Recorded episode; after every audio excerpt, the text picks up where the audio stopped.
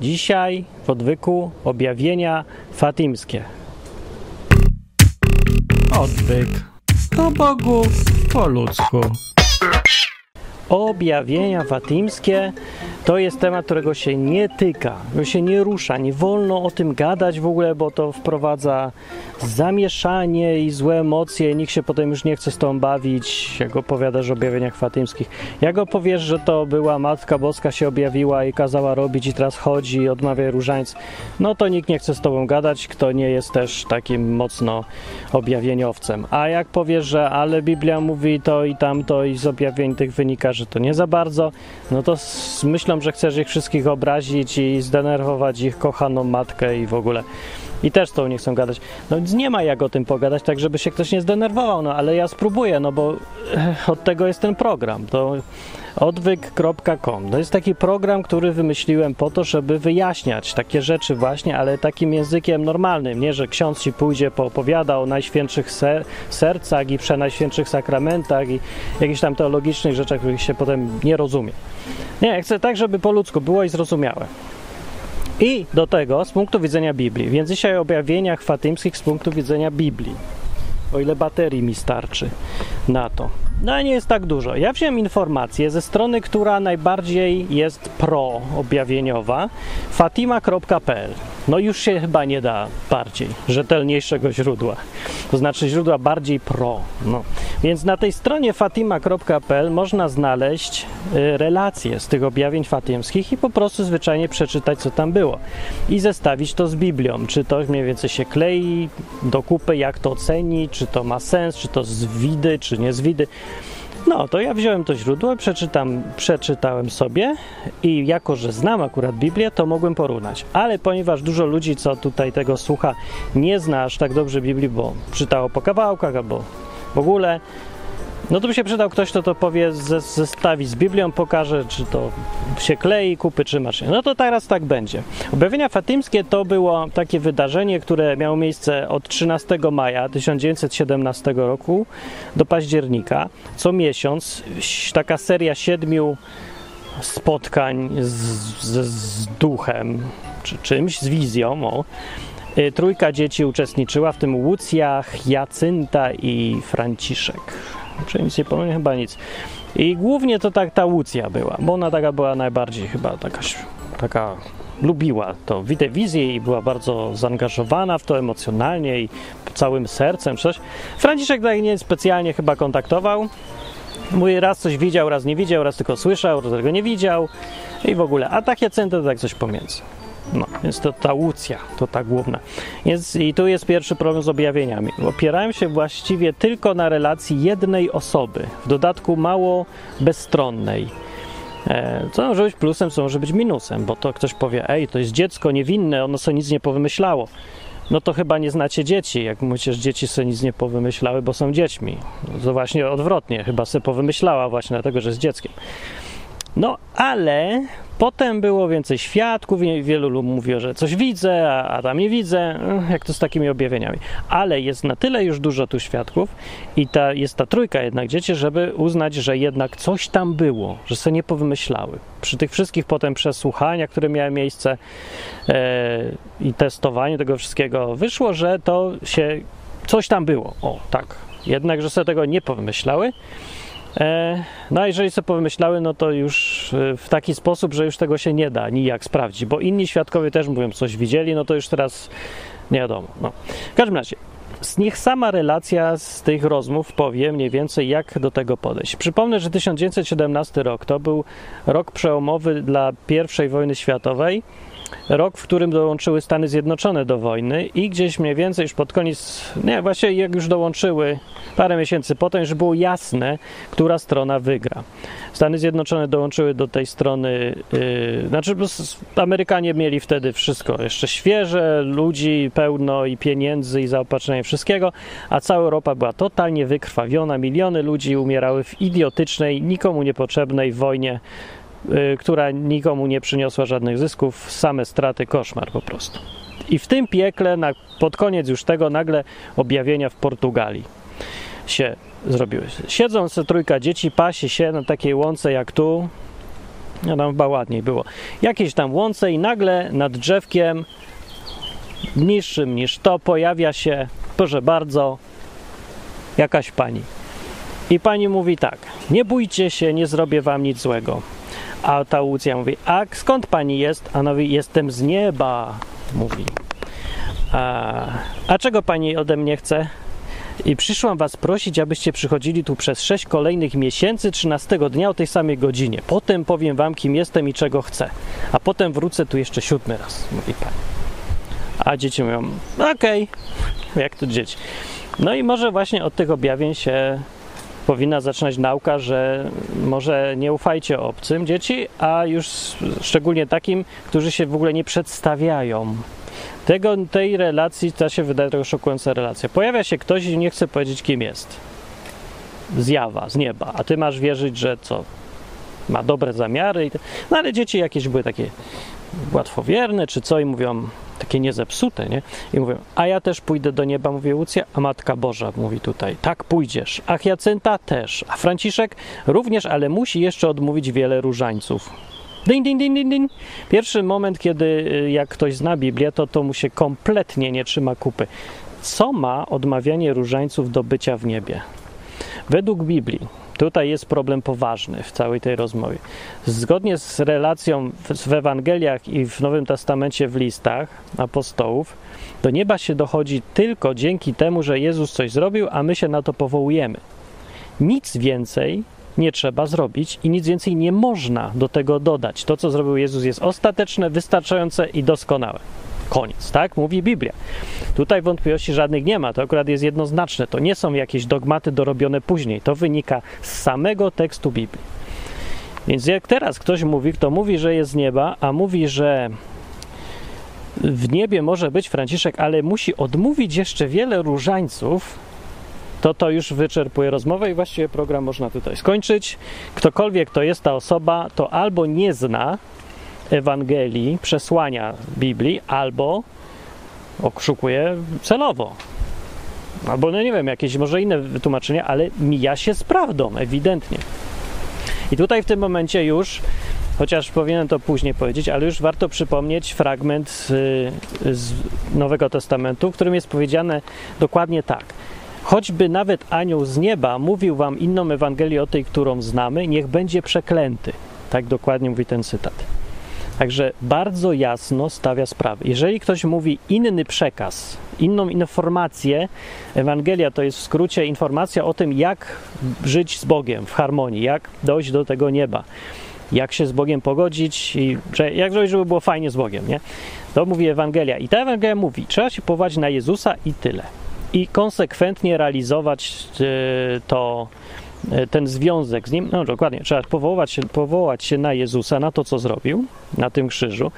Należy zaakceptować go jako swojego zwierzchnika i konsekwentnie się czego trzymać. Koniec. To jest koniec, kropka, to jest cała Ewangelia. No i teraz trzeba wyjaśnić, co znaczą poszczególne elementy ewentualnie, ale na tym do tego się sprowadza. Teraz jest napisane w tej samej Biblii, w liście Pawła, apostoła Pawła do kogoś tam, nie pamiętam w której dokładnie, czy Jana? Jana, pomyłka.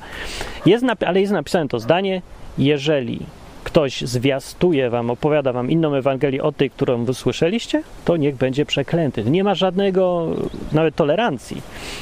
No i tutaj widzimy, że ta, ta ktoś z nieba mówi o, albo przynajmniej sugeruje, że do nieba się dochodzi w jakiś inny sposób coś się dodaje do tego Jezusa.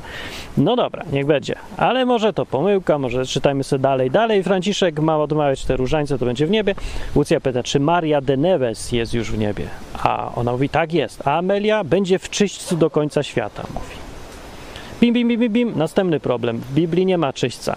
Czyściec to jest doktryna katolicka, która została jak to powiedzieć, wymyślona, bo nie można powiedzieć wywnioskowana z Biblii, bo nie ma na jakiej podstawie tego wywnioskować. To jest doktryna tylko i wyłącznie katolicka, Kościoła katolickiego, której z Biblii wyciągnąć się nie da. Więcej, bo doktryna czyśćca, istnienie czyśćca y, jest niekonsekwentne i sprzeczne z tym, co y, mówi Biblia na temat wyboru między życiem a śmiercią. Jezus zawsze dawał dwa wybory. Możesz być albo w niebie, albo tam. Jak są opisy sądu, to zawsze idziesz w prawo, w lewo, albo w prawo. Albo idziesz w dobre miejsce, albo w złe miejsce. Nie ma nic, pośrodku nigdy nie było. Nie ma czegoś takiego w Biblii. I tutaj jest odwołanie do doktryny Kościoła katolickiego, ale nie do Biblii. Jest znowu sprzeczne z Biblią. No dobra. I ona mówi potem, ta matka tak, że będzie w tym czyśćcu ta Amelia i pyta się dzieci, czy chcecie ofiarować się Bogu, aby znosić wszystkie cierpienia, które On zechce na was zesłać, jako zadośćuczynienie za grzechy, którym jest obrażany oraz jako wyproszenie nawrócenia grzeszników. Dobra, że abstrahuję od tego, że dzieci, ja nie wiem jakim cudem zrozumieją tak skomplikowane zdanie, bo powiedział, tak, chcemy pewnie. Sure. Chcecie, żeby wam wbić młotkiem gwoździa w tyłek? Pewnie. Dobra, trochę tego nie kupuję, ale niech będzie, że może się miła pani to na pewno coś od nas chce, ale powiedzmy tak, to się zgodzi. Może, może, możliwe. Niech będzie. Ale o co jej chodziło? Czemu ona tak mówi? Ona mówi tak. Czy chcecie zaakceptować fakt, że Bóg da wam cierpienie, które jest ofiarą za coś tam? Że E, zgadzacie się cierpieć dobrowolnie, czy mniej więcej tak jak Jezus, e, po to, żeby Boga przekonać, że, żeby, żeby, nie wiem, łaskawy był, czy coś. Trochę nie rozumiem tego, bo sam, to jest bardzo ważne zdanie, bo pokazuje pewien sposób myślenia, który y, trzeba się zadać pytanie, czy on jest w Biblii, ten sposób myślenia. Ten sposób myślenia, który mówi, że da się wziąć na siebie jakieś cierpienie, albo że istnieje takie cierpienie, które Bóg może zesłać, które ma znaczenie dla zbawienia kogoś, albo coś dobrego z niego wynika w tym świecie duchowym. Jako ofiara, cierpienie jako ofiara, jako przedłużenie ofiary Jezusa. Czy to jest w Biblii taka koncepcja, czy występuje w ogóle? Nie. Absolutnie, totalnie, w stu procentach nie. Nie ma takiego przypadku, żeby Bóg kazał komuś cierpieć jako e, ofiara za kogoś innego, że coś takiego. Nie ma tego w ogóle w Biblii. To więcej powiem, że nie dość, że tego nie ma, to jest to znowu w konflikcie z tym, co zrobił Jezus. Jest napisane ewidentnie i wyraźnie, że to, co zrobił Jezus, to jego cierpienie było wyjątkowe, unikalne, ostateczne i wystarczające. Nie da się do tego nic więcej dodać. Tak jest w Biblii. Se weź i przeczytaj.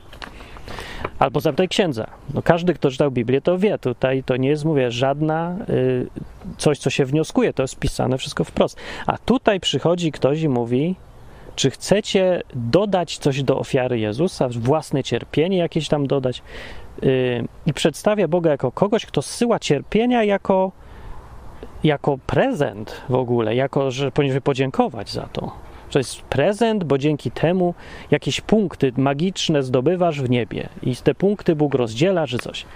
Co to w ogóle jest? Co to jest proszę za Bóg, który rozdaje ludziom cierpienia, bo, bo uważa to takie fajne? Przedziwny jakiś, co, no nie wiem jaki, ale nie z Biblii. W Biblii takiego znowu konceptu nie ma. No, więc w pierwszym objawieniu mamy trzy problemy duże. Każdy z nich już jest wystarczający, żeby stwierdzić ostatecznie, te objawienia nie mogą być od Boga. Zwyczajnie, bo Bóg no, nie może zaprzeczyć wszystkiemu, co powiedział wcześniej i powiedzieć, nagle wymyślić nową zupełnie koncepcję. Z Biblią to jest sprzeczne bez żadnego wątpienia. I ja jestem w ogóle zdziwiony, jak sobie to przeczytałem, że to jest w tak oczywisty i jasny sposób sprzeczne z Biblią, te objawienia. Bo myślałem, że no, na granicy będzie trzeba tutaj, myślę sobie, może, może jest, może nie jest, ale nie, jest ewidentnie. No te objawienia od Boga nie są. No chyba, że to jest Bóg, który dostał nagle, zmienił zdanie. I to w takim wypadku mamy problem, bo całą Biblię można teraz sobie potargać, spalić, zjeść, e, użyć jako papier toaletowy, bo jest nic nie warta. Się okazuje, że Bóg pozmieniał wszystkie zasady, zmienił zdanie, Ewangelia jest kompletnie inna niż w Biblii teraz i już. Objawienia teraz są. Łucja nam powiedziała. I olejmy całą Biblię do tej pory. I wszystko, w co wierzyli pierwsi chrześcijanie, apostołowie i co mówił Jezus, można wyrzucić i wykreślić teraz. Teraz mamy nowe zasady. No nie może tak być, przecież to jest bez sensu, to jest absurd. No. Co dalej jest? No dalej jest, yy, jak Łucja mówi, tak, oczywiście, że chcemy cierpieć, no przecież kto by nie chciał, nie? Zawsze się ma 10 lat, to ja uwielbiam cierpieć przecież. To będzie wielka ofiara dla Boga, to jest tak ważne, żebym teraz, nie wiem, dostał bólu wątroby przez najbliższe 50 lat i dzięki temu Bóg będzie bardziej wybaczy wszystkim, bo ja więcej cierpię? Coś takiego? To, to jest Bóg jakiś straszny. To jest taki potwór, że trudno mi w ogóle sobie wyobrazić. To Bóg jest y, w stanie wybaczyć komuś tylko wtedy, kiedy zobaczy, jak ktoś inny jest torturowany. To, to bardzo miłosierny Bóg, rzeczywiście. Nie, nie, wiem. To się nie dziwię, że w takiej koncepcji tak okrutnego Boga potrzeba jest nagle jakiegoś pośrednika, orędownika, jakiegoś tam taką właśnie Matkę Boską. No jeżeli się przedstawia Boga jako okrutnika, sadystę, który potrzebuje cierpienia ludzi, no to nic dziwnego, że ludzie będą szukać sobie kogoś, kto jest taki bardziej łagodny i zrozumie ich, i wybaczy, i zapłacze, i, i wytłumaczy jakoś temu surowemu, strasznemu Bogu, żeby się zlitował jakoś. No i no, no co, co się da? No, no niech tam wyżebrał tego Boga. No i przychodzi znowu wtedy ten, ten pośrednik, czyli tutaj Matka Boska i powie, no udało mi się, ale no, zgodził się tylko pod wybaczyć tam komuś światu, tylko pod warunkiem, że wy będziecie torturowani przez resztę życia. Damy radę, damy radę, ja będę z wami. No to jest ten w ogóle całe to podejście. Następny problem jest o wiele głębszy niż tylko sama sprzeczność z Biblią. Przecież to już jest wystarczające, żeby tego nie słuchać dalej, ale problem jest o wiele większy, bo ten problem przed, te, to objawienie przedstawia Boga w strasznym świetle, niezgodnym zupełnie z Biblią, i na to miejsce daje ludziom nadzieję w postaci właśnie nos, następnej osoby. Nową osobę tutaj wprowadza, czyli Matkę Boską, która ich wysłucha, jak Bóg. Matka Boska zajmuje miejsce Boga, który według Biblii powinien być właśnie tym, do, do kogo my idziemy. Jak chcemy mieć, nie wiem, żeby tam wybaczył, żeby z nim pogadać, żeby e, się tam, no nie wiem, przyznać do czegoś, żeby załatwić sprawę. Szło się do Jezusa, albo do Boga. No szło się w ogóle do Boga przede wszystkim, ale Biblia przedstawia Jezusa jako jedynego pośrednika między Bogiem a ludźmi. Tak dokładnie to zdanie brzmi. Jest jeden pośrednik między Bogiem a ludźmi, to jest człowiek Jezus Chrystus. Tak jest napisane. Tutaj z objawień wynika coś, to nie jest wprost powiedziane, ale wynika wyraźnie zmiana sytuacji. I to jest najbardziej chyba groźne w tych wszystkich objawieniach, i to jest chyba cel tych objawień, bo no on tu tak się rysuje, bo innego za bardzo spójnego celu w tym nie widać, chyba żeby sobie porobić jaja z ludzi albo nie wiem, oszukać ich i co z tego. Celem oszustwa, jeżeli już traktować to objawienie jako oszustwo jakieś, bo okłamanie ludzi albo podskazanie innej sytuacji, ja widzę tylko chęć przejęcia kontroli nad umysłami ludzi. No i w takich, przy takiej interpretacji to się wszystko klei. Objawienia mają sens. Eee, Jedyne zostaje tylko pytanie, kto stoi za tymi objawieniami, ale to jest naprawdę drugorzędne i wszystko jedno jest, kto stoi. Kto by nie stał, nie jest to Bóg. I kimkolwiek by nie był ten, kto stoi za produkcją tych, tych wszystkich objawień, jak tak chcę nazwać, tak nie chcę nazwie, kto, e, kto by nie był, to jest ktoś, kto chce nas kontrolować nasze umysły, przez to, że my mamy w głowie specyficzny obraz Boga, taki, który nas od niego oddala, a jako jedyną drogę pokazuje Matkę Boską. Akurat sobie czytałem z biegiem okoliczności dużo o świadkach Jehowy ostatnio i wynika z relacji ludzi, którzy tam byli długo, latami, że stosują dokładnie tą samą metodę. Najpierw mawiają ludziom, że są zbyt mali, że są zbyt pełni grzechu, że nie dadzą rady sami nic, że do Boga nie mają szans dojść. Yy, wali się, bombarduje się ich poczuciem winy za wszystko praktycznie, co robią, a potem jednocześnie podsuwa światło, drogę. Drogą tą jest organizacja świadków Jehowy. I jeżeli będziesz przepisał ich, e, jeżeli będziesz przestrzegał ich przepisów, jeżeli będziesz e, no, słuchał ich we wszystkim, robił to, co ci każą, dostosujesz się do nich, dasz się kontrolować, no to będziesz uratowany. Będziesz, e, przeżyjesz Armagedon i będziesz uratowany przed gniewem Boga, który jest znowu jakimś strasznym sadystą, według tej wizji świadków Jehowy. Ta sama sytuacja jest tutaj. To jest, to jest świetna metoda na kontrolę ludzi. W Kościele katolickim stosuje się też tą samą metodę, tylko trochę w jakiejś takiej łagodnej wersji, albo może mniej, mniej takiej, tak, tak bezczelnie kontrolującej aż. Ale mniej więcej ta sama metoda jest. Tak, jesteś zbyt mały, zbyt głupi, zbyt grzeszny, zbyt biedny, żeby w ogóle rozmawiać jako ktokolwiek, y, z kim można rozmawiać. Ty masz tylko słuchać, dać się kontrolować, a w zamian my ci damy wszystko. Chrzty i śluby, i sakramenty, i pogrzeby, wszystko załatwimy. Tylko masz się dać kontrolować nam. To jest tak, w ten sposób się kontroluje ludzi we wszystkich organizacjach religijnych. A objawienia wykorzystują dokładnie ten sam motyw. I to w sposób już taki bardzo mocny. Z tego zresztą, co widać po efektach, e, które możecie sobie zobaczyć, jak popularny jest ten ruch fatimski, że przypomnę od razu, e, że nie dalej jak chyba miesiąc temu e, Sejm Polski uchwalił, Sejm Polski uchwalił w imieniu nas tu wszystkich, jak się okazuje, to Sejm, uczczenie rocznicy tych objawień fatymskich. No. No tak, bo jest, y, to było w 1917 roku, a jest rok 2017, stulecie i my to mamy teraz uczcić jeszcze, się okazuje. No hej, ja się odcinam od tego Sejmu, ten Sejm mnie nie reprezentuje.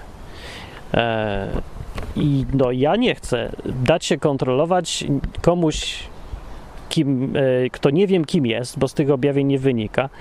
No to ta osoba się przedstawiła, no ale to ja tak trochę nie mam zaufania. Ta osoba nie ma prawa być tą osobą, którą się przedstawia. To z innych powodów, o których za chwilę. No dobra. Drugie objawienie było miesiąc później, także dotrzymała słowa ta pani i znowu Łucja. Czego pani sobie życzy ode mnie? A ona mówi tak. Chcę, żebyście przyszli tu 13 dnia następnego miesiąca, żebyście odmawiali codziennie różaniec, to nowe rzeczy, i nauczyli się czytać. No, ja jestem bardzo za tym, żeby się nauczyli czytać. Potem, żeby Biblię czytali po prostu, ale pewnie już nie czytali, ale nie wiem. Ale co do pierwszego, żeby odmawiali codziennie różaniec, z jakiej paki? Jak to się ma do Biblii? Odmawianie codziennie różańca. Odmawianie codziennie czegokolwiek jako rytuał i nie ma miejsca w Biblii, nie ma czegoś takiego. Jako zwyczaj może być. Daniel miał zwyczaj, z księgi, ten z księgi Daniela miał zwyczaj codziennie rano się modlić do Boga. No, że ktoś go nawet nakrył na tym i doniósł gdzieś tam i potem miał problemy z tego powodu. Ale to był zwyczaj, to nie jest nakaz, nie jest przepis, od tego nic nie zależy. To był jego własny zwyczaj prywatny. I też go tak traktował. To nie było, że świat się zawali, jak się nie pomodlę. Ale chciał i to robił. Nic nie wynika, nigdzie nie, nie wynika z tego opisu, że traktował to właśnie tak jak codzienne odmawianie różańca, jako odmawianie właśnie. Daniel się poszedł powiedzieć coś Bogu, y, uczcić go, czy tam zapytać, powiedzieć, podziękować i tak dalej. Ale różaniec, w różańcu nie ma rozmowy. To jest rytuał. Różaniec można by odmawiać po łacinie, po języku, którego w ogóle nikt nie rozumie i też by było, na jedno by wyszło, bo to o to chodzi w różańcu, a nie żeby zrozumieć, tylko odmówić. No, no to tego w Biblii nie ma. Takiego sposobu, nawet nie komunikacji z Bogiem, bo się tego komunikacją nazwać nie da.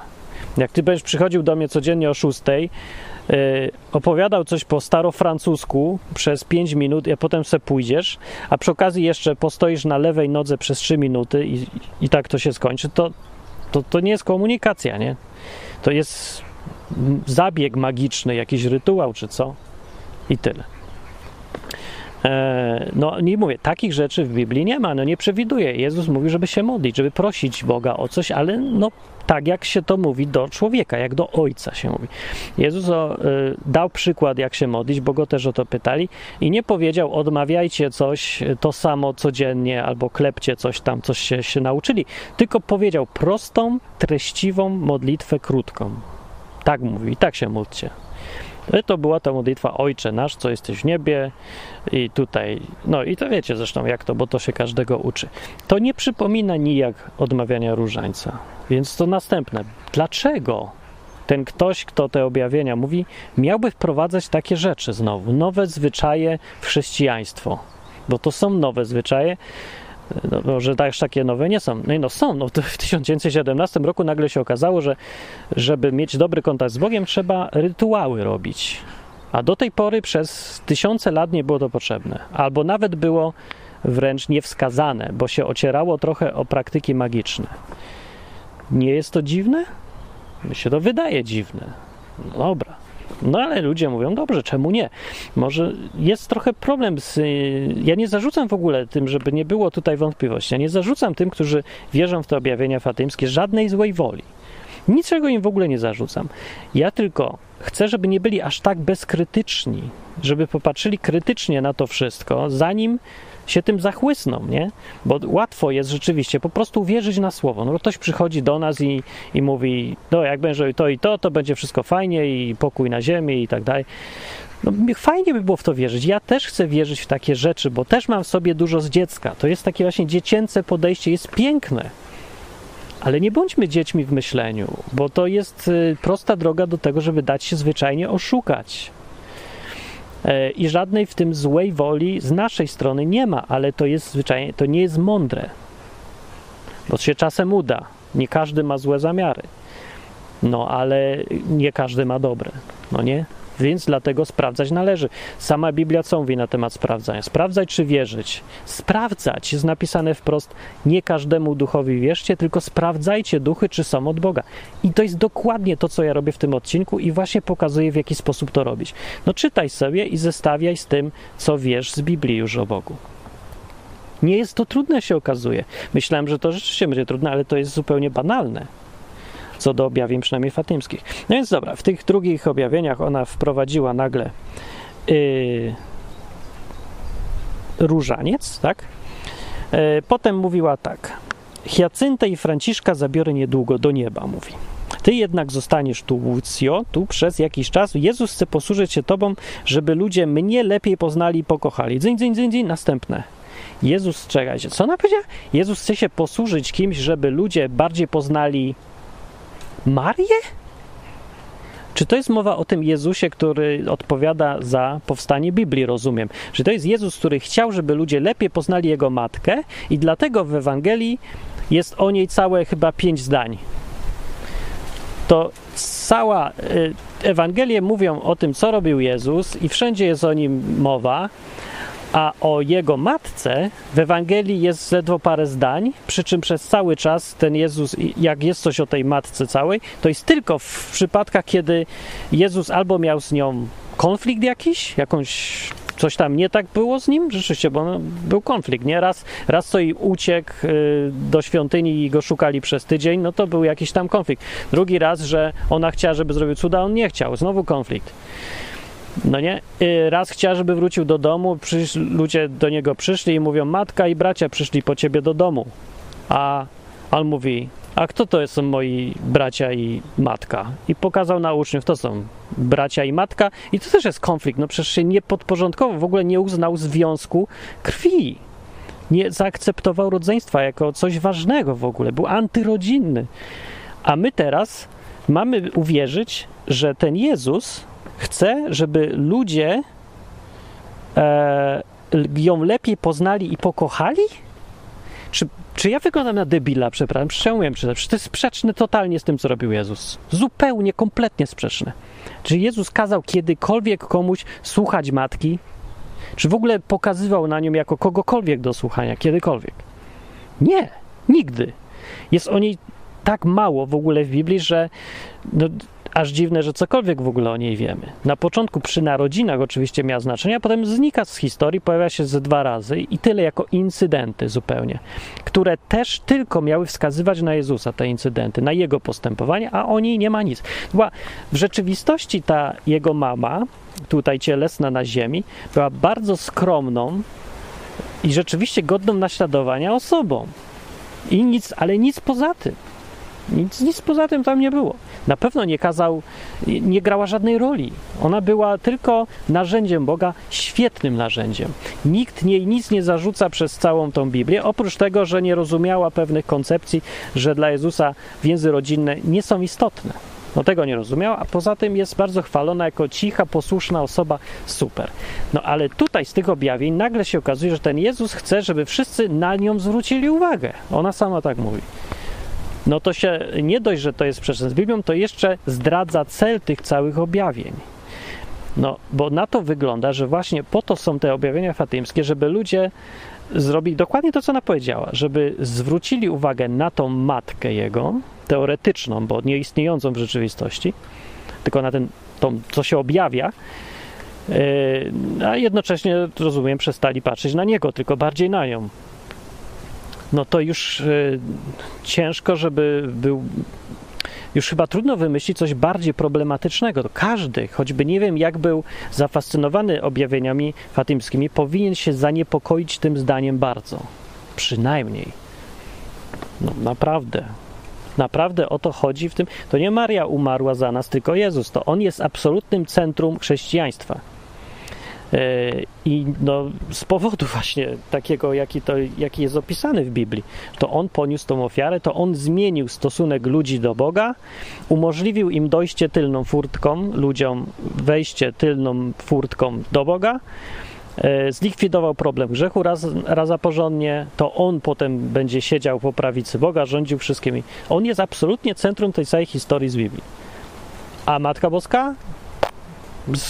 Co Matka Boska w ogóle? Nie, nie, ona jest mniej ważna niż apostoł Jan.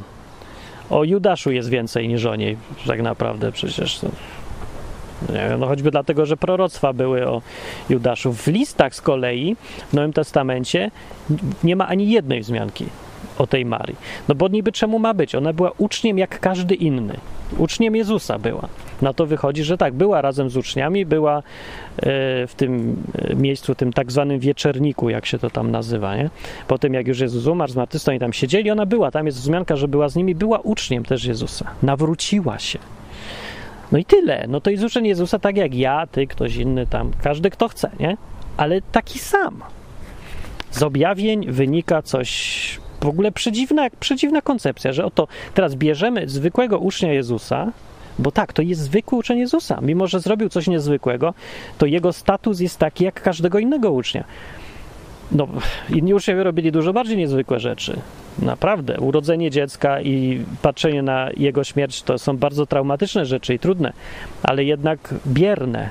Nie wymagają dużo od tego, oprócz tego, że po prostu cierpi. No nie? I tyle. No ale uczniowie musieli się narażać życie z własnej woli, podejmować decyzje trudne i robić to latami.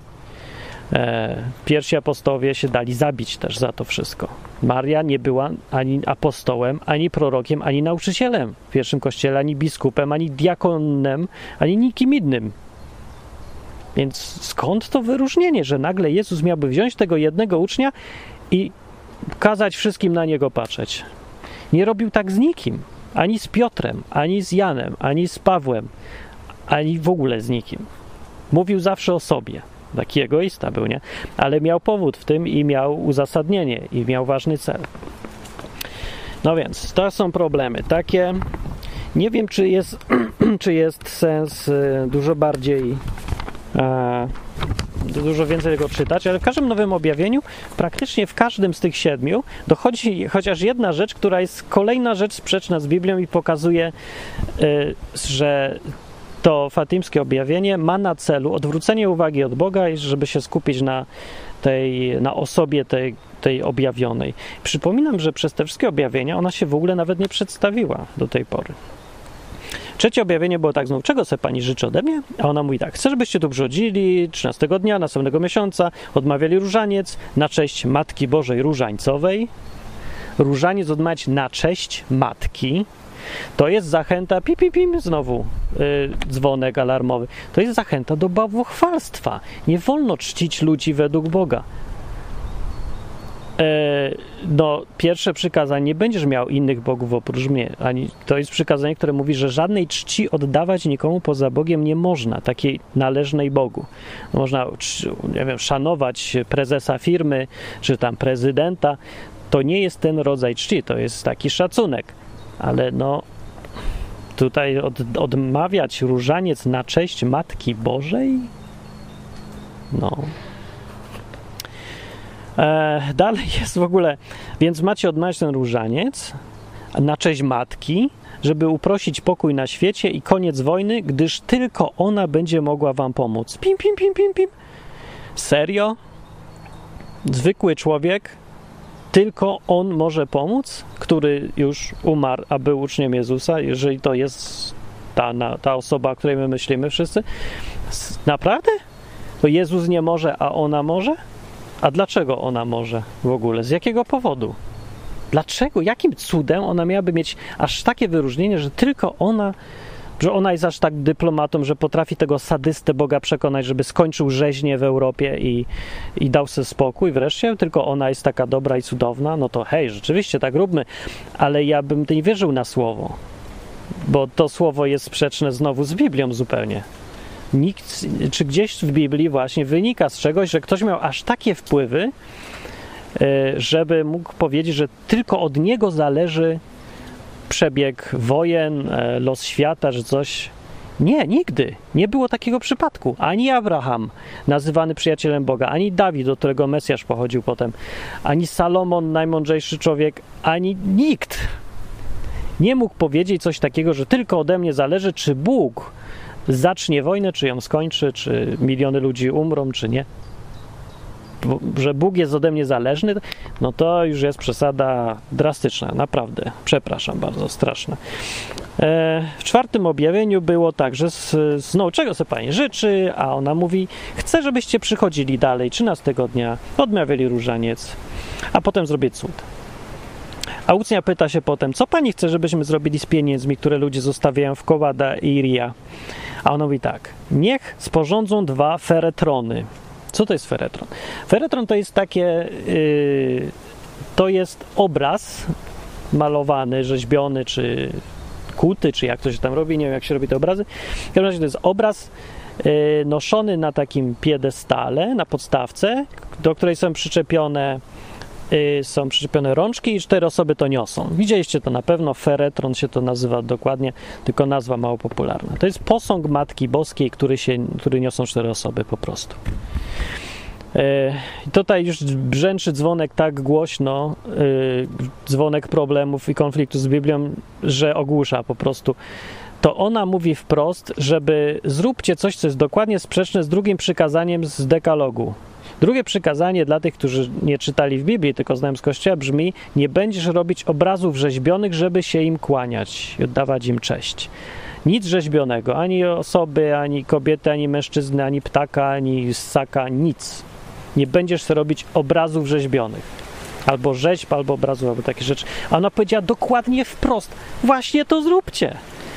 Pokażcie Bogu, ile dla was znaczą Jego przykazania. I zmieńcie je sobie, zróbcie obraz i to kogo? Boga? Nie, mnie zróbcie.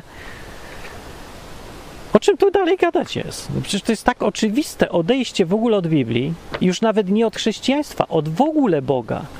To jest Bóg, jeszcze w Starym Testamencie zabronił robić tych e, rzeźbionych obrazów, bo to jest oddawanie czci innym Bogom. Nawet jeżeli to by był On na tym obrazie. Jest to wytłumaczone też tak, że dla ludzi, ewi- ewidentnie dla ludzi, którzy sobie pomyśleli, a co jeżeli bym Boga narysował? To może być, czy nie może być? Obraz Boga, żeby się kłaniać temu obrazowi.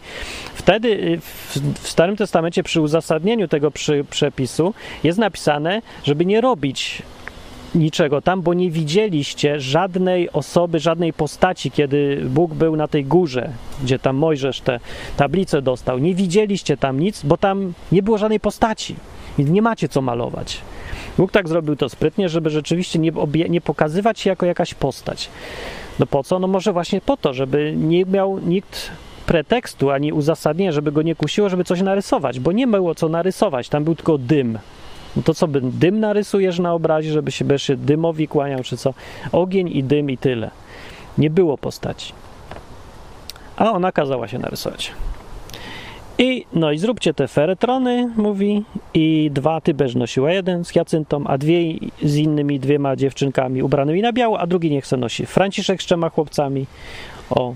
I te pieniądze składane na feretony są przeznaczone na święto Matki Bożej Różańcowej, a reszta jako datek na kaplicę, kaplicę, która ma być zbudowana. Święto jeszcze do tego ma na swoją cześć, kaplicę ma na swoją cześć. Gdzie tu jest Bóg? Gdzie tu jest Jezus w ogóle? Totalne odwracanie uwagi od Boga jest. W stu takie bezwstydne już, takie, że nawet już nikt nie próbuje udawać, że jest inaczej. No jak można tego nie widzieć? No nie wiem, że jest sens dalej w ogóle czytać, no bo litości.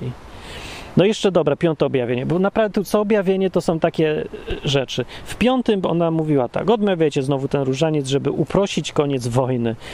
W październiku ukaże się również Pan Jezus. O, tak przyjdzie do nas, odwiedzi nas Pan Jezus, prawda? Matka Boża pod wezwaniem bolesnej i karmelitańskiej, cokolwiek to znaczy, nie wiem. I święty Józef dzieciątkiem Jezus przyjdą, żeby pobłogosławić świat. I dalej jest powiedziane tak, Bóg jest zadowolony z waszych umartwień, ale nie musicie spać ze sznurami, noście je tylko w dzień, także z, z umiarem masochizm uprawiajcie. Bóg jest zadowolony z waszych umartwień.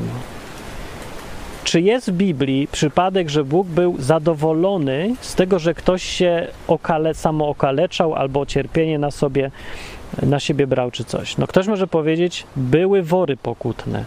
Były przypadki, kiedy na przykład król ubrał się w taką, w jakieś takie szaty, taka, no, ten wór, nie, taki nieprzyjemny i tak chodził i, i że cierpiał, pokazywał. To był rodzaj postu czy coś. Taki rodzaj upokorzenia. Samo upokorzenia się, żeby pokazać Bogu, żeby nam wybaczył. Ale czy to jest to samo, co y, umartwianie się? To nie jest to samo. Nie wydaje mi się, że to jest to samo, bo w ogóle inna koncepcja za tym stoi.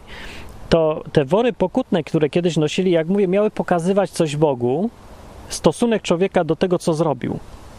Mam się upokorzyć, bo wcześniej byłem dumny, robiłem złe rzeczy, a teraz mówię przepraszam i żeby to przepraszam nie brzmiało tak pusto, chcę pokazać całym swoim zachowaniem, postawą, ubiorem i wszystkim, że uważam się za małego człowieka, że chodzę w dziadostwie, chodzę w czymś, w czym jest nieprzyjemnie, ale nie chodzi o to, żeby sobie rany robić wszędzie, tylko żeby upokorzyć się i tyle takie przepraszam, tylko głośne. To to miało być. I tak to się, tak to widać w Biblii jest. Tam nigdzie nie jest napisane, że ktoś się bił, albo cierpiał, albo coś odrzynał, albo pił truciznę, albo kazał się przypalać ogniem, albo jakieś inne takie rzeczy. To są masochistyczne praktyki i to są takie rzeczy typu sprawienie sobie cierpienia, to są praktyki, które się dużo bardziej kojarzą na przykład z cięciem się żyletkami dzisiaj, e, albo jakieś tego typu rzeczy. To są rzeczy, które niespecjalnie się wiążą z Bogiem. To są rzeczy, które wręcz przeciwnie. One zawsze, robienie sobie cierpienia, krzywdy się bardziej kojarzyły w czasach Jezusa z demonami. Bo kiedy tam opętywał kogoś demon, to tam jest często powiedziane, że rzucał człowiekiem przez ogień, do wody go wrzucał, do ognia go wrzucał, żeby człowiek cierpiał. Jest taki przypadek, jak Jezus wyrzucił ze świń, nie, tfu, z człowieka y, demony, to one go prosiły, żeby w świnie wlazły, to i pozwolił im, poszły do świń i te świnie utopiły od razu. Taka agresja. Autoagresja, czy jakaś e, cierp- zadawanie sobie cierpienia się wiąże z wpływami demonicznymi, zgodnie z Biblią przynajmniej. Duż, na pewno dużo bardziej niż od Boga. Bóg nigdy nie kazał sprawiać sobie cierpienia. Mówi, teraz cierp. To, to mi pokażesz e, co? Nic mi nie pokaże, ale cierp, musisz dużo cierpieć, to będzie dobrze. Nie, w ogóle to jest jakaś dziwaczna koncepcja. To nie jest z Biblii wzięta koncepcja. Bóg nie ma upodobania w cierpieniu. Według Biblii jest nawet powiedziane, że Bóg nie ma upodobania w karaniu grzesznika nawet. Tak jest wprost napisane, Jego to nie cieszy, że karze kogokolwiek. Nie cieszy go żadne cierpienie. Akceptuje to jako skutek różnych rzeczy. Czasem sam to zsyła jako albo karę, albo naukę, albo coś, ale go to nie cieszy i to jest powiedziane wprost w Biblii. Nie trzeba się domyślać, że dokładnie takie zdania są. A tutaj jest zdanie, które mówi: Boga cieszy wasze umartwianie się. No, dlaczego? No i tu się nasuwa w ogóle odpowiedź, bo Bóg tak naprawdę jest sadystą, ale Matka Boska nas od niego uratuje. No nie takie mają przeświadczenie ludzie, którzy te objawienia fatimskie e, się nimi fascynują e, i różańcem się modlą i tak. Dlaczego oni nie chcą iść do Boga? Dlaczego nie chcą się udać do Jezusa? Dlaczego się nimi nie zainteresują? Bo mają ich w głowie jako strasznych osobników. Tego Jezusa to może jeszcze tam troszkę, ale tylko jako dzieciątko, bo dzieciątko jest niewinne i nam krzywdy nie zrobi. A dorosły Jezus to nas tak kopnie w dupę, że nie, po prostu się nawet nie będziemy wiedzieć, gdzie jest północ, a gdzie wschód. A Bóg to już w ogóle, to jest istny morderca, sadysta, jakiś taki kapitalista straszny, nie? no to kto nam zostaje? Matka Boska nam zostaje. Ech. Dobra, wystarczy, już nie chcę reszty tych objawień, bo ogólnie koncepcja jest taka sama. Ja tą informację, którą Wam mówię, wziąłem ze strony, przypomnę, fatima.pl, żeby nikt mi nie mówił, że tutaj coś naciągam, że mam e, informacje niedokładne czy coś. To są informacje, które zwolennicy tego ruchu publikują. No to jak mam do nich nie mieć zaufania? No to chyba wiedzą, co piszą.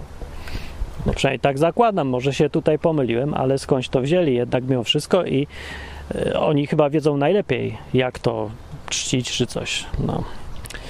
E, wnioski na koniec są takie, jakie mówiłem przez cały ten odcinek. Jest to Aha, że na końcu były w ogóle tych objawień fatimskich, nie powiedziałem, że tam był jeszcze cud jakiś, słońce się tam ruszało, ludzie to widzieli. No dobra, ale co z tego? To jest najmniej ważne w tym wszystkim. To mnie najmniej interesuje. Niech się dzieją, że niech ziemia pęka, niech księżyc wyląduje na Mount Everestie. Co mnie to obchodzi? Niech se jest. To mi potwierdza co? To mi tylko potwierdza, że objawienia produkuje ktoś, kto ma wielkie możliwości pirotechniczne albo telekinetyczne, albo jakiekolwiek inne. Nie obchodzi mnie to specjalnie. Mnie interesuje tylko, jakie zamiary ma ten ktoś, a nie czy on jest wielki, silny, potężny czy coś. No tak mnie interesuje i tak nas powinno interesować. Główne pytanie, jakie ludzie mają odnośnie objawień fatimskich, to jest takie, czy to jest Bóg, czy nie. Jeżeli to jest główne pytanie, to odpowiedź jest absolutnie jasna. Jest tak jasna, że aż mnie to zaskakuje, jak bardzo. Nie, to nie jest Bóg. Na pewno to nie jest Bóg. Objawienia są co, co krok z tekstu z treści tych objawień wynika, że one są w zupełnej sprzeczności z tym, jakiego Boga znamy z Biblii. One są sprzeczne z zasadami chrześcijaństwa. One są kompletnie rozjechane z Ewangelią, która jest przedstawiona w Biblii.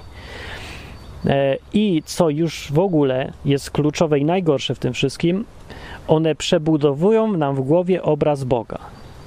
Przedstawiają Boga jako strasznego kogoś, od którego ratunkiem jest Matka Boska jako pośrednik kimkolwiek by ona, mówię, w rzeczywistości nie była, wszystko mi jest jedno. I budując ludziom taki obraz w głowie, biorą nad nimi kontrolę. Bo każdy teraz, kto kontroluje przekazy tej Matki Boskiej, treść tego, co ona mówi, ma kontrolę nad tym, co ci ludzie robią, w co wierzą, jak postępują. No, y, to jest władza móc ludziom powiedzieć, że weźcie sobie teraz takie 30 kółeczek, nawleczcie na nitkę i codziennie przez 20 minut y, je tak przebarajcie palcami i, od, i odmawiajcie to, co wam powiem. To jest władza. No. Władza polega na tym, że powiesz ludziom coś, a oni to zrobią. To jest dokładnie sprawowanie kontroli nad ludźmi. E, kontrolę nad ludźmi się sprawuje w sposób taki, że budujesz im w głowie jakiś obraz. Obraz ten musi być, musi w tym obrazie być coś, czego ci się ludzie będą bać, albo coś, co będą chcieć, i gdzieś w tym obrazie musi być rozwiązanie. I to rozwiązanie musisz mieć tylko ty, żeby im dać to rozwiązanie. To jest coś jak z narkotykami. Jak sprzedajesz narkotyki, to w, no dobra, może to nie jest to samo to chodzi o bardziej umysłowe rzeczy, a nie substancje, więc bez takich porównań. Budujesz jakiś obraz sytuacji i w tej wizji świata i w tym świecie, który zbudujesz, jest tylko jedna droga ratunku, jedno światło, jedno objawienie, jeden ratunek przed Twoimi lękami, przed grzechem, przed poczuciem winy, przed wszystkim. I wszystko jedno, co to będzie. Ważne by było, żebyś Ty był jedynym dostawcą i dokładnie na tej zasadzie działają te objawienia. Matka Boska z jej objawieniami i wszystkie te razem Matki Boskie e, są jedynym dostawcą czegoś, co ludzie niezbędnie potrzebują. E, potrzebują niezbędnie tego ratunku, właśnie tej nadziei, tego kontaktu z Bogiem, tego y, poczucia, że są kochani w jakiś sposób, nie? Przez kogoś z góry, poczucie sensu, poczucie bezpieczeństwa, zrozumienie sensu cierpienia, to wszystko im daje ona. Jest jedynym dostawcą e, i kontroluje dostawy. I taki jest ewidentnie cel tych objawień, co jest ja rozumiem, że dużo ludzi jest zdenerwowanych w związku z tym, że istnieją objawienia fatimskie, aż nawet agresywnych i mają ochotę poburzyć te wszystkie kapliczki, spalić to wszystko, zniszczyć wszystkie e, różańce. No dobra, to jest żadne rozwiązanie. To tylko udowadnia to, że ten obraz świata jest prawdziwy. Nie? Im bardziej ludzie oddani umysłowo pod opiekę Matce Boskiej Fatimskiej, tam Różańcowej, y, im bardziej oni widzą y, przeciwności, im więcej cierpienia mają, tym bardziej to potwierdza tą wizję świata, więc to nie jest żaden sposób. Jak chcesz komuś pomóc, żeby go uwolnić od tego dostawcy w głowie, od tego uzależnienia, które jest, nie pochodzi od Boga, jest nieprawdziwe i powoduje same negatywne skutki właściwie, to a, trochę z dobrego samopoczucia daje też. E, no to podejdź, w, zastanów się, jak rozmawiać z takimi ludźmi, jeżeli chcesz porozmawiać, e, z odpowiednim zrozumieniem ich potrzeb i dlaczego wierzą tak bardzo w te objawienia. Bo jest powód, że wierzą w te objawienia. To nie chodzi o to, że mają złe zamiary, bo są zbyt głupi, żeby cokolwiek zrozumieć. No nie, to nie jest aż taka prosta sprawa. E, i to całe szczęście, że nie jest taka prosta sprawa, bo myślę, że da się porozmawiać z człowiekiem i pokazać mu, że ten Bóg, po pierwsze, Bóg z Biblii to nie jest ten sadysta, którego objawienia rysują. To nie jest człowiek, który tylko czeka, żeby nam przypieprzyć czymś. E, I że Jezus to nie jest dzieciątko, druga rzecz, tylko to jest pośrednik do którego my się mamy zwracać. To do niego mamy się zwracać, nie do Matki Boskiej. Po trzecie, że prawdziwa Matka Boska jest e, uczniem jak każdy inny i nie ma w niej nic specjalnie wyjątkowego. E, I myślę, że od tego to można zacząć. Jeżeli zbudujesz inny obraz świata, zgodny z Biblią, to człowiek nagle zobaczy w tych objawieniach to, co tam naprawdę jest, czyli chęć kontroli, czyli budowanie systemu wierzeń nowego, który umożliwi e, kontrolowanie ludzi, taka nowa religia. Przecież to mówię, nie różni w istocie od świadków Jehowy albo jakiejś dowolnej innej grupy, która uzależnia od siebie wierzących. I z, zamiast, żeby byli ludźmi, którzy decydują o sobie świadomie, to zmienia ich w takie zombie chodzące, które są fanatykami z jednej strony, a z drugiej strony kłębkiem nerwów, po prostu kompleksów, e, lęków, traum i różnego, różnych takich rzeczy. No bo trzeba człowieka nieźle zgnoić, żeby tak e, w umyśle, żeby on tak miał niskie zdanie o sobie, żeby móc mu pod, potem podrzucić jakiś ratunek. No nie, to nie można y, powiedzieć człowiekowi, że moja łódka y, jest dla ciebie zbawieniem, jeżeli on nie tonie. To trzeba go najpierw podtopić trochę, przestraszyć wodą, a potem go dopiero pociągnąć w rękę i powiedzieć, ja cię mogę uratować.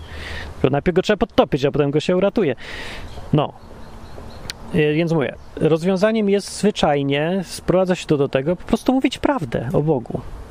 Tylko może trzeba ją znać samemu, co oznacza, że trzeba czytać Biblię. I to też, najpierw samemu. Y, I zrozumieć, jaki jest Bóg z tej Biblii, że nie jest sadystą.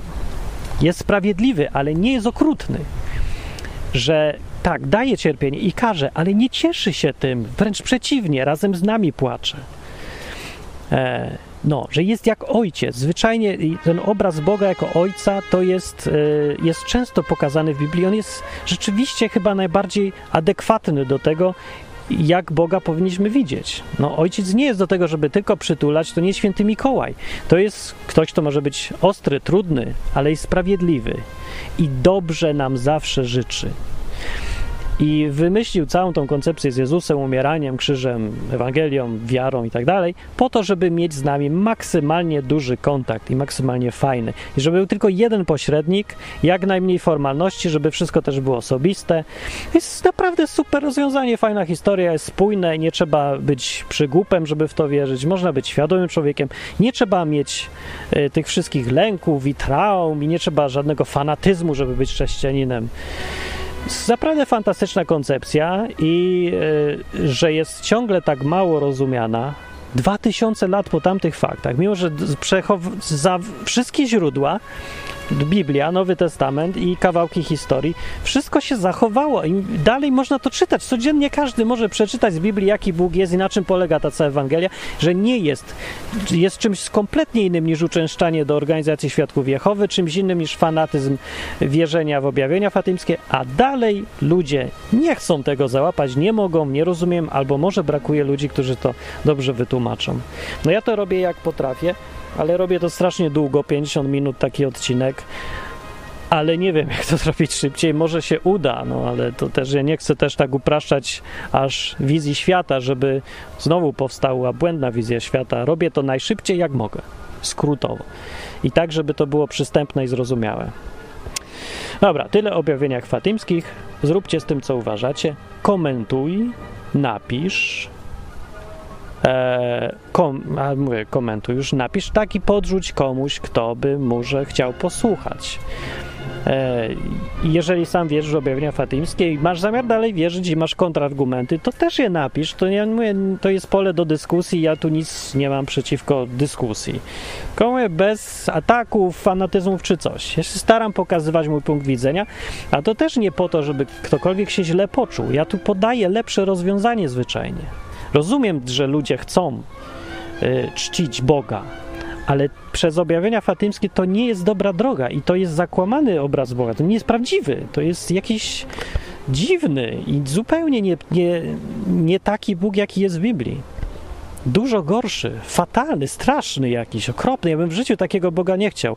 Choćby nie wiem, jak fajny był pośrednik do tego Boga, to ja to w ogóle do takiego Boga bym nie chciał, bo to jest Bóg, który chce cierpienia od nas ciągle jako ofiarę z cierpienia. Bóg, który jest sprzeczy sam sobie, tu każe nie robić obrazów, a tu każe robić obrazy.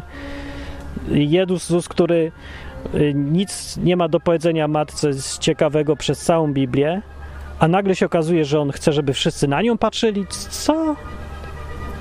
Jak kupy nie trzyma, przepraszam. No nie, nie trzyma mi się, no. Dobrze. Do następnego odcinka mówił Martin Lechowicz, odwyk.com. Cześć.